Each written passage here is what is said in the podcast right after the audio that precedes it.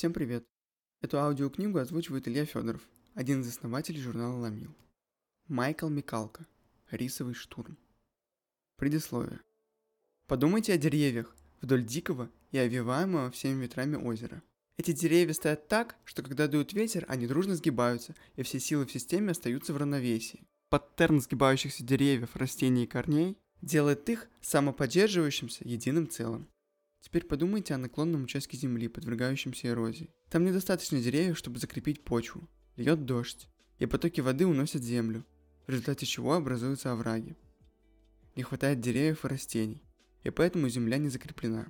Каждый раз, когда дует ветер или идет дождь, эрозия углубляется. Паттерн этой системы порождает такие силы, что в конечном счете они губят саму систему. Она становится самоуничтожающейся и не способна сдерживать силы, возникающие в ней. Природе безразлично, созидательные это паттерны или разрушительные.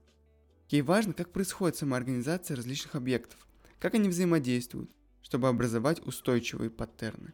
Содержание паттернов природы проявляется только в динамике. В случае с деревьями формы и содержание неразрывно связаны и не могут быть отделены друг от друга. Здоровый паттерн дружно сгибающихся деревьев создает гармонию и красоту, тогда как другой паттерн оказывается разрушительным и уродливым.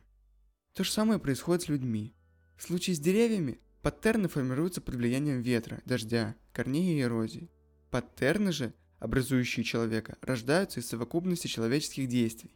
Позитивный «я» – образ подобен паттерну деревьев и ветра. Он самоподдерживающийся и креативный. Негативный «я» – образ подобен паттерну оврагов и дождя. Он самодеструктивный. Возьмите три чистых листа бумаги и положите их на расстояние нескольких сантиметров друг от друга. Оставьте центральный лист чистым. На правом нарисуйте небольшую ромбовидную точку в середине страницы, на левом какую-нибудь закорючку.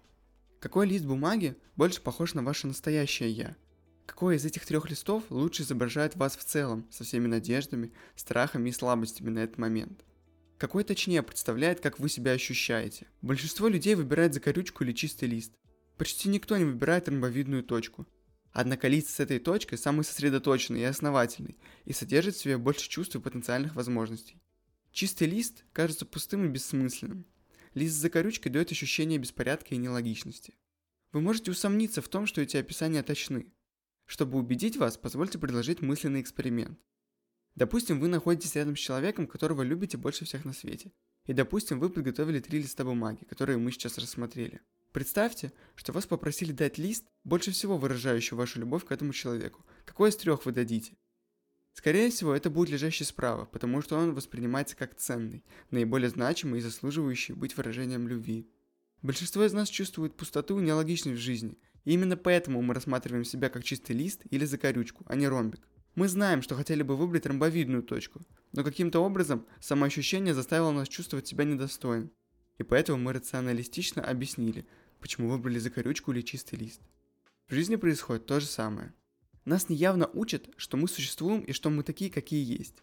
Нас приручили к мысли, что все люди – лишь отражение своих генов, окружения и природы. Мы вынуждены быть объектами. Нас учат говорить «мне» вместо «я». Когда вы говорите о самом себе «мне», вы ограничиваете себя.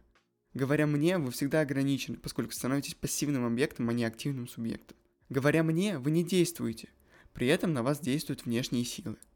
Когда вы рассматриваете себя как объект, то принимайте на веру описания, которые вам дают другие – родители, преподаватели, родственники, коллеги и так далее.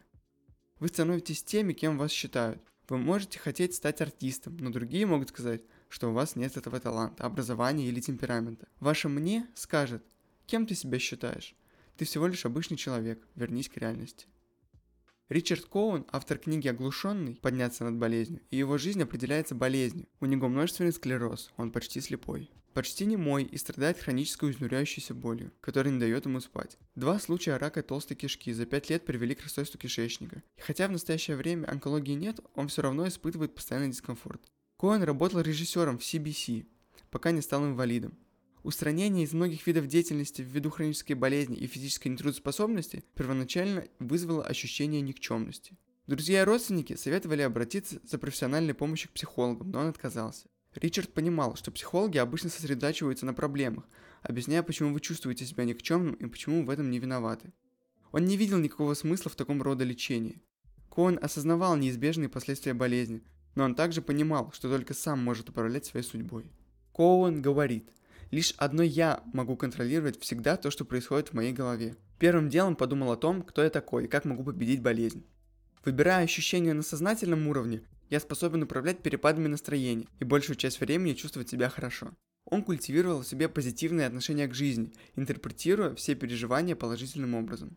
Коэн сказал, что его жизнь похожа на корабль прикачки. Можно подскользнуться, схватиться за что попало, можно упасть. Нужно постоянно заставлять себя вставать и идти. Но в конечном счете, самое волнующее ощущение в жизни он испытывал, когда вставал и с улыбкой шел дальше. Ричард Коуэн – субъект своей жизни, и он сам управляет собственной судьбой. Люди, которые живут как субъекты, удивительно энергичны и креативны. Однажды, дождливым воскресным днем в одном кафе Старого Монреаля, я видел, как женщина встала из-за столика и без какой-либо видимой причины начала петь арию из оперы. На ее лице была уверенная улыбка, и я понимал, что она чувствовала себя совершенно непринужденно. Голову украшала великолепная широкополая шляпа, а руки протянуты вперед в экспрессивном жесте. И она совершенно не обращала внимания ни на что, кроме происходившего в ней и вокруг нее в ту секунду. Читая это, вы можете подумать о знакомых вам людях, которые энергичны или напротив скучны. Эта женщина была, на удивление, жива и креативна. Когда вы встречаете людей, подобных Ричарду Коуэну или этой женщине в Монреале, возникает смутное чувство, что вы должны быть чем-то большим. Вам уже знакомо это чувство. Оно появляется, когда вы узнаете в других качества, которые страстно хотите иметь себе. Ощущение, что нужно на кого-то равняться, кажется настолько тривиальным, настолько основополагающим, что вы не осмеливаетесь сознаться в этом другим. Вы стремитесь стать более живым и креативным в своей личной и деловой жизни. Это чувство наиболее простое из всех, которые могут быть у человека. Это ощущение такое же простое, как ощущение собственного благополучия. И это чувство нелегко выразить словами. Человек, считающий себя субъектом, откровенен, восприимчив, искренне инициативен, свободно воспринимает ситуацию и ищет способы решить проблемы и добиться цели.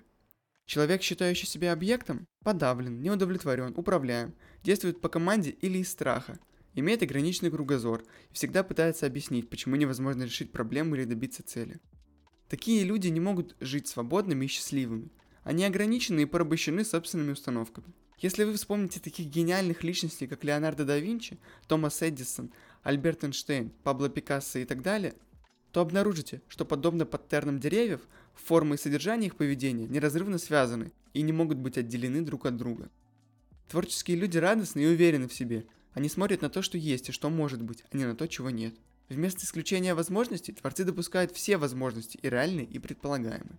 Они хотят интерпретировать собственный мир, а не полагаться на интерпретации других. И что самое важное, творцы креативны, потому что считают себя креативными. Можете ли вы вообразить Винсента Ван Гога, жалующегося на невозможность продать свои картины, как на свидетельство отсутствия у него таланта? Томаса Эдисона, разочаровавшегося в своей идее создания лампочки, когда он потерпел неудачу 5000 раз. Леонардо да Винчи, слишком стесняющегося претендовать на многое из-за отсутствия образования. Альберта Эйнштейна, опасающегося видеть глупым из-за того, что клерк из патентного бюро не сумеет представить теорию мироздания. Микеланджело, отказывающегося расписывать потолок Сикстинской капеллы, потому что до этого никогда не рисовал фрески. Плачущего и причитающего Моцарта, который обвиняет несправедливый мир в своей бедности. Уолта Диснея, разочаровавшегося в своем воображении, когда его уволили с первой должности редактора газеты из-за слабой фантазии. Генри Форда, отказавшегося от своей мечты после того, как специалисты объяснили, у него нет капитала, чтобы выдержать конкуренцию в автомобильной промышленности. Или подавленного Пабло Пикассо, бредущего по улице с опущенной головой и считающего, что никто его не замечает. Невозможно быть креативным, если вы настроены негативно. Большинство людей предполагает, что установки влияют на поведение, и это верно. Но также верно, что поведение определяет установки. Вы можете выработать у себя новую установку через притворные или искренние действия. Мы сами выбираем свой настрой, позитивный или негативный. Каждый раз, когда мы притворяемся, что имеем определенную установку и выражаем это в телодвижениях, мы запускаем созданные нами эмоции и усиливаем установку, которую мы хотим в себе культивировать. Задумайтесь на мгновение о различных встречах, визитах, свиданиях, обедах с друзьями, собраниях, вечеринках по случаю дня рождения, свадьбах и так далее. Даже когда мы печальны или подавлены, эти случаи вынуждают нас вести так, как будто нам весело, видя лица, позы и голоса других людей. Мы подсознательно подражаем их реакциям. Мы синхронизируем свои движения, позы и тон голоса с чужими. Таким образом, имитируя поведение веселых людей, мы сами становимся веселыми. Мы рождаемся не по своей воле и не выбираем своих родителей. Мы не выбираем историческую эпоху, страну рождения или непосредственные условия воспитания. Мы не умираем, по крайней мере большинство из нас, по своей воле. Мы также не выбираем время или обстоятельства своей смерти. Но в пределах этого царства предопределенности мы выбираем, как жить. Целеустремленно или полагаясь на волю случая, радостно или уныло, надеясь или отчаявшись, с юмором или печалью, пораженческим настроем и с честью или позором. Мы выбираем то, что делает нас значимым или ничтожным.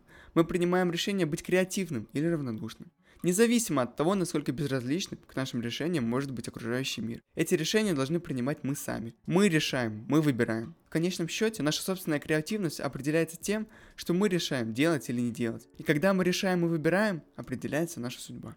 Введение. Кошка, которая лает.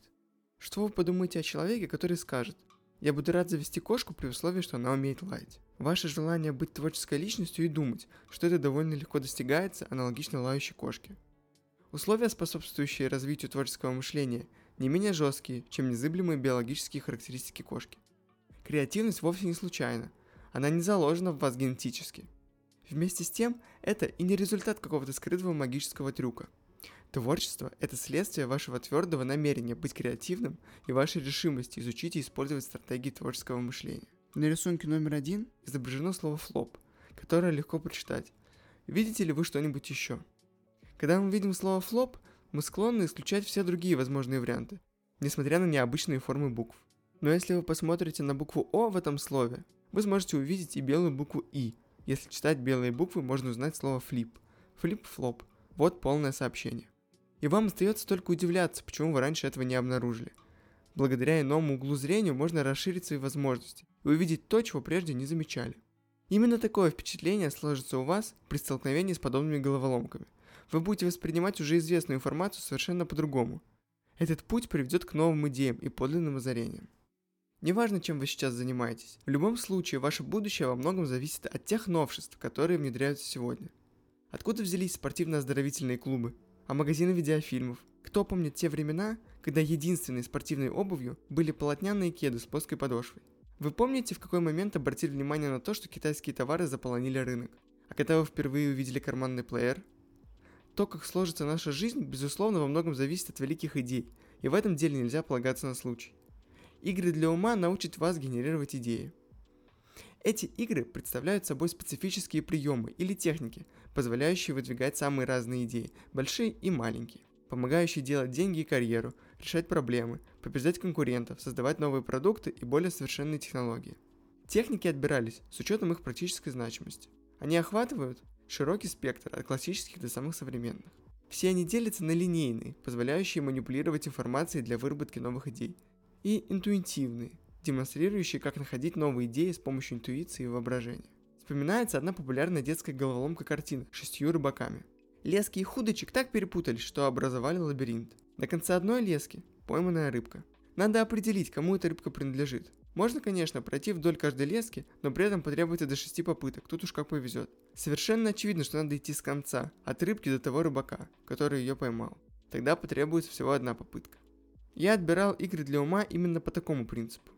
Вместо того, чтобы составить каталог всех известных техник, направленных на развитие творческих способностей, и предоставить вам возможность самим разбираться, какие из них реально работают, я буду начинать с идеи рыбка, постепенно доводя свои исследования до ее носителя – рыбак. А уже затем мы определим тот технический прием, на который клюнула идея. Одни посчитают, что для них полезнее линейные техники и откажутся от интуитивных.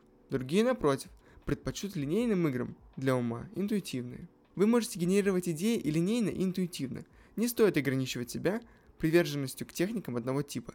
Чем больше идей вы выработаете, тем лучше. Срывая с творчества покров тайны, эта книга учит по-новому воспринимать свои творческие способности. Вы увидите, возможно впервые в жизни, какие бескрайние просторы откроются перед вами. Вы сможете генерировать идеи по своей воле, находить новые способы делать деньги, открывать новые возможности в бизнесе, развивать и видоизменять идеи до тех пор, пока вы не выработаете новаторскую идею, создавать новые изделия, услуги, процессы, совершенствовать старые изделия, услуги, процессы, находить решения сложных хозяйственных проблем, оживлять рынок, рассматривать проблемы как новые возможности, действовать более продуктивно, быть генератором идей у себя на работе – узнавать, где следует искать прорывы в будущее, оказаться незаменимым сотрудником для своей компании. Игры для ума не дают творческого опыта, они лишь показывают, как его приобрести. Вместо иллюстрации представьте, что я мелом рисую кролика на доске. Вы говорите, это кролик. хотя на самом деле никакого кролика нет, а есть только линии. Кролик появляется потому, что вы приняли мою идею. Часть доски, ограниченная меловой линией, представляет собой кролика. Линия очерчивает содержание, предлагая значимую форму. Должен еще раз подчеркнуть, что одного прочтения книги недостаточно. Чтобы генерировать творческие идеи, надо на практике использовать предлагаемые здесь техники. Попробуйте описать радость катания на лыжах бушмену, никогда не покидавшему пустыню. Вы можете показать ему лыжи и фотографии заснеженных гор. Может быть, вам удастся даже донести до него какие-то смутные образы. Но чтобы получить пусть самое общее представление о катании на лыжах, надо встать на них и съехать с горы. Просто прочитав описание техник, вы всего лишь узнаете, как можно выдвигать новые идеи. Вы будете похожи на того бушмена, который стоит в своей пустыне и, глядя на пару лыж фотографию горы Маттехорн, пребывает в уверенности, что имеет полное представление о катании на лыжах. Каждая игра для ума – специфическая техника выработки идей для решения задач. Все главы содержат план действий, дающий точные инструкции по применению техники и объяснения ее работы.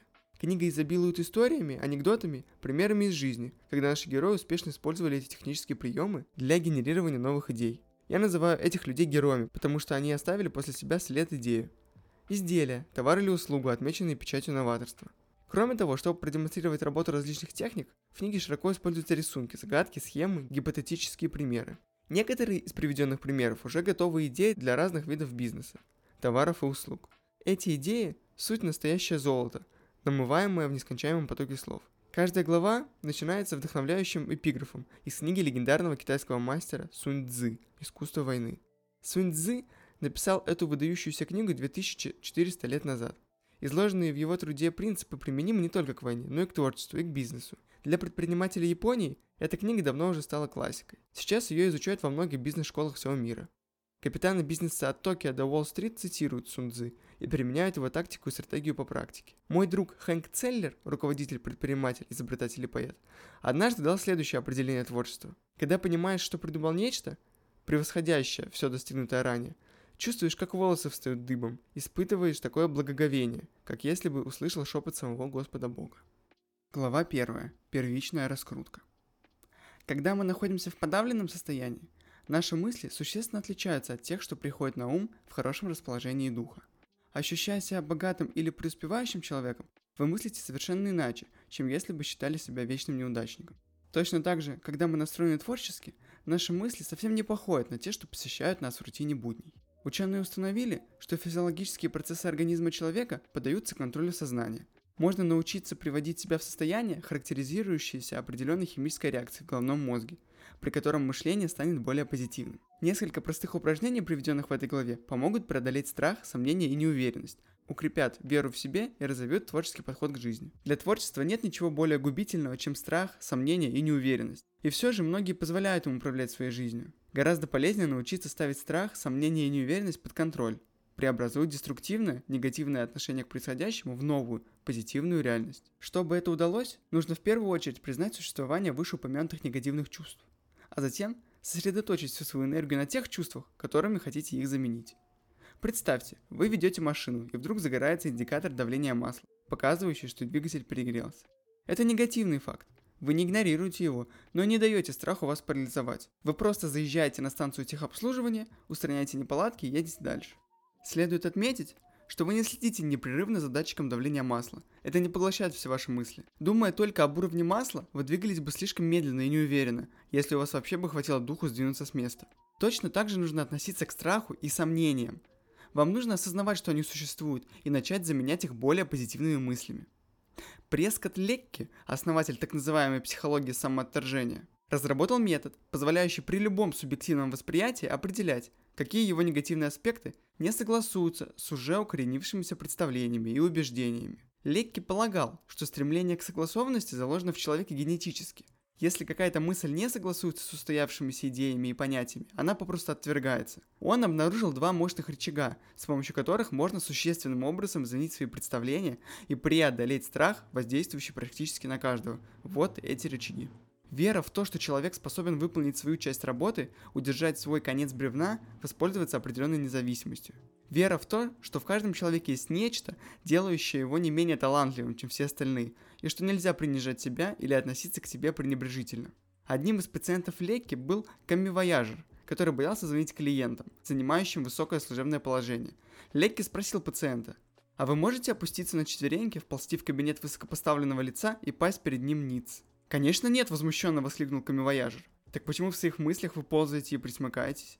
Неужели вы не видите, что поступаете именно так, когда чересчур заботитесь о том, какое впечатление произведете. Разве вы не видите, что буквально вымаливаете одобрение себя как личности? Важно понять, чтобы сознательно заменить свои негативные мысли на позитивные, не обязательно становиться другим человеком или коренным образом менять себя и свою жизнь.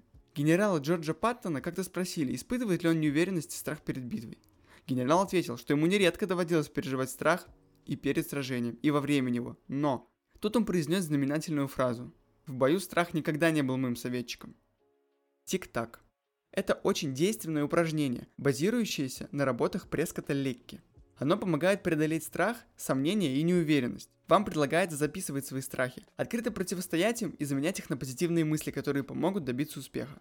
План действий. Определите и запишите все негативные мысли, мешающие вам достичь поставленной цели. Запишите их в графу «Тик». Расположившись поудобнее, тщательно изучите записи. Проанализируйте, насколько вы исказили существующее положение дел и чрезмерно преувеличили значение негативных мыслей и явлений. Замените каждую непроверенную негативную мысль на позитивную, объективно выверенную. Запишите это в графу «Так». Ниже следуют два примера выполнения упражнения «Тик-так». Первый связан со страхом высказывания, новой идеи начальства. Второй – с опасениями перед выпуском новой продукции. Тик-так номер один. Тик. Это не имеет смысла, но руководящих должностях люди опытные наверняка уже думали об этом так. Идея не обязательно должна быть эффективной. В конце концов, получить ошеломляющие результаты иногда удается после шагов, которые поначалу кажутся незначительными. Будь я владельцем компании, разве мне не хотелось бы, чтобы служащие высказывали ценные мысли? Я просто буду записывать все свои сомнения и постараюсь опровергнуть их одно за другим. Второе. Эта мысль нетрадиционная, что меня просто засмеют. Пусть даже мое предложение отвергнут, но я заслужу уважения – Люди уважают тех, кто творчески относится к делу и стремится улучшить существующий порядок вещей. Наконец, кто не рискует, тот не пьет шампанское. Чем рискованнее идея, тем больше потенциальное вознаграждение. И другие примеры, с которыми вы можете ознакомиться на рисунке 2. Посмотрите на рисунок 3. На первый взгляд фигуры на этом рисунке выглядят странными и бессмысленными, поскольку вы настроены смотреть исключительно на черные фигуры. Белые промежутки как бы игнорируете – но если сосредоточитесь именно на них, то увидите слово «текст». Белые формы приобретают смысл, а черные утрачивают свою значимость. Вот и упражнение тик-так. По мере того, как позитивные мысли начинают приобретать все большее значение, негативные отступают на задний план, подобно черным фигурам на картинке. Проделав это упражнение несколько раз, вы сможете замещать негативные мысли позитивными, так сказать, сходу. Когда вас начнут одолевать страх и сомнения, воспринимайте их как сигнал для поиска светлых мыслей. Как провести первоначальную раскрутку? Много лет назад в Новой Гвинее ученые обнаружили племя, которое считало, что край света находится за ближайшей рекой. Спустя несколько месяцев один из ученых должен был пуститься в обратный путь, для чего надо было переправиться через реку. Успешно перебравшись на другой берег, он оглянулся и помахал рукой, но туземцы не ответили на его прощальное приветствие, так как, по их словам, он исчез из их поля зрения.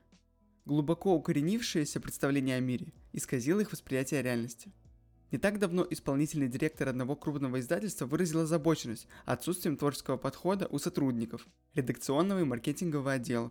Он нанял группу высокооплачиваемых психологов с целью выяснить, чем отличается творческая личность от нетворческой.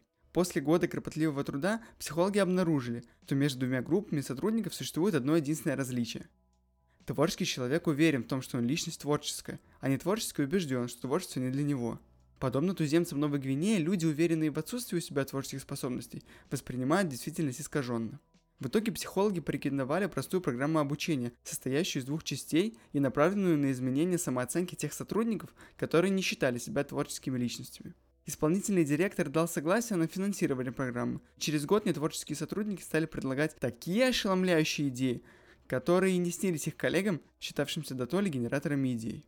Люди, прошедшие обучение, изменили отношение к работе и стали обращать больше внимания на представляющиеся возможности, чаще напрягать свои творческие мускулы. В последующие годы эта группа реализовала много новаторских проектов и выпустила целый ряд выдающихся изданий. Сотрудники получили должную раскрутку и начали преобразовывать не только себя, но и окружающий мир. Первая часть программы, предложенная психологом, касалась самоутверждения, вторая – веры в свои творческие способности. Самоутверждение.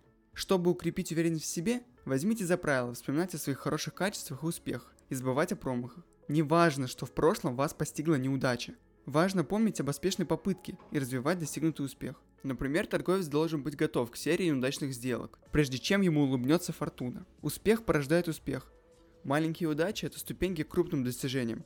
Первым делом надо составить список собственных достоинств и в дальнейшем методично его пополнять. Записывайте все, что вам в себе нравится. Все свои положительные качества. Опишите случаи, когда вы добивались успеха. Причем где угодно – дома, на работе, в школе и так далее. Продолжайте расширять список по мере того, как что-то вспоминается или совершается – Признание своих заслуг и способностей поможет двигаться вперед.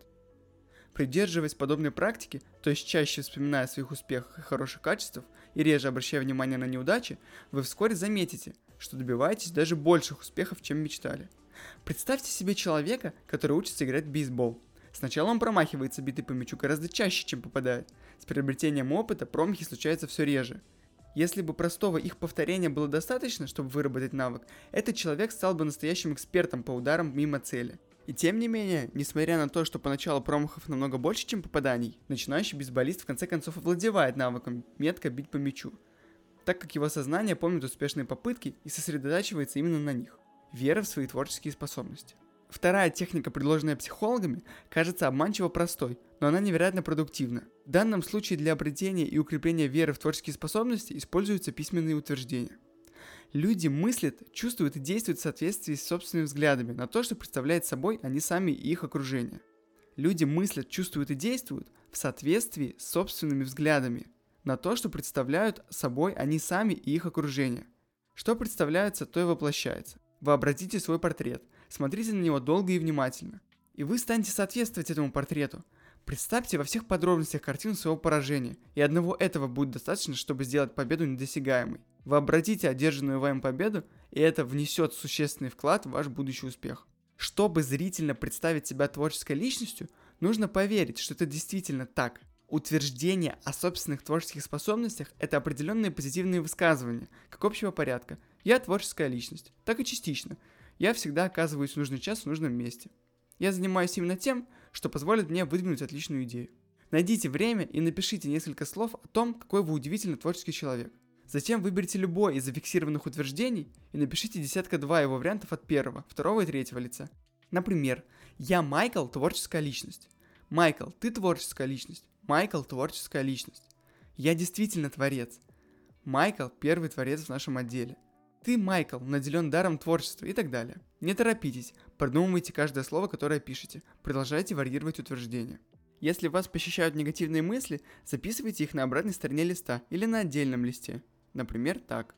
За два года Майкл не выдал ни одной свежей идеи. Окружающие не считают Майкла творческой личностью. Майкл слишком туп, чтобы придумать что-то новое. Я уже стар для творчества. Мне не хватает образования, чтобы выдвигать новые идеи. Затем вернитесь к записям позитивных утверждений. Закончив, взгляните еще раз на негативные.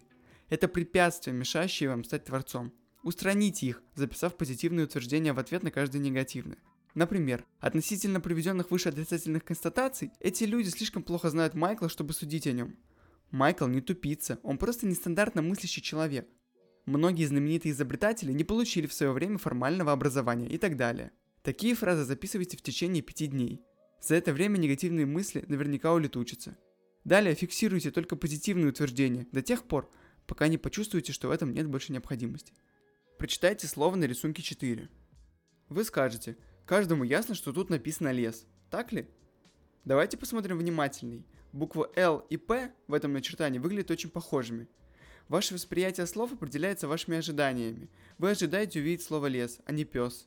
И это ожидание оказывается столь сильным, что существенным образом влияет на ваш мозг, который распознает именно то, что вам хочется увидеть. Точно так же, ожидая от себя творческих прозрений, вы влияете на мозг, и он действительно начинает работать творчески. Уверовав в свои творческие способности, вы поверите в значимость собственных идей и обретете достаточно настойчивости, чтобы воплотить их в жизнь. Резюме. Любой из нас должен утвердить в себе творческое начало. Хотя многие элементы творчества похожи, они никогда не бывают идентичными. Все сосны похожи одна на другую. Тем не менее, вы не сыщете двух одинаковых. Из-за широты диапазона сходства и различий очень трудно рассмотреть все варианты проявления в человеке творческого начала.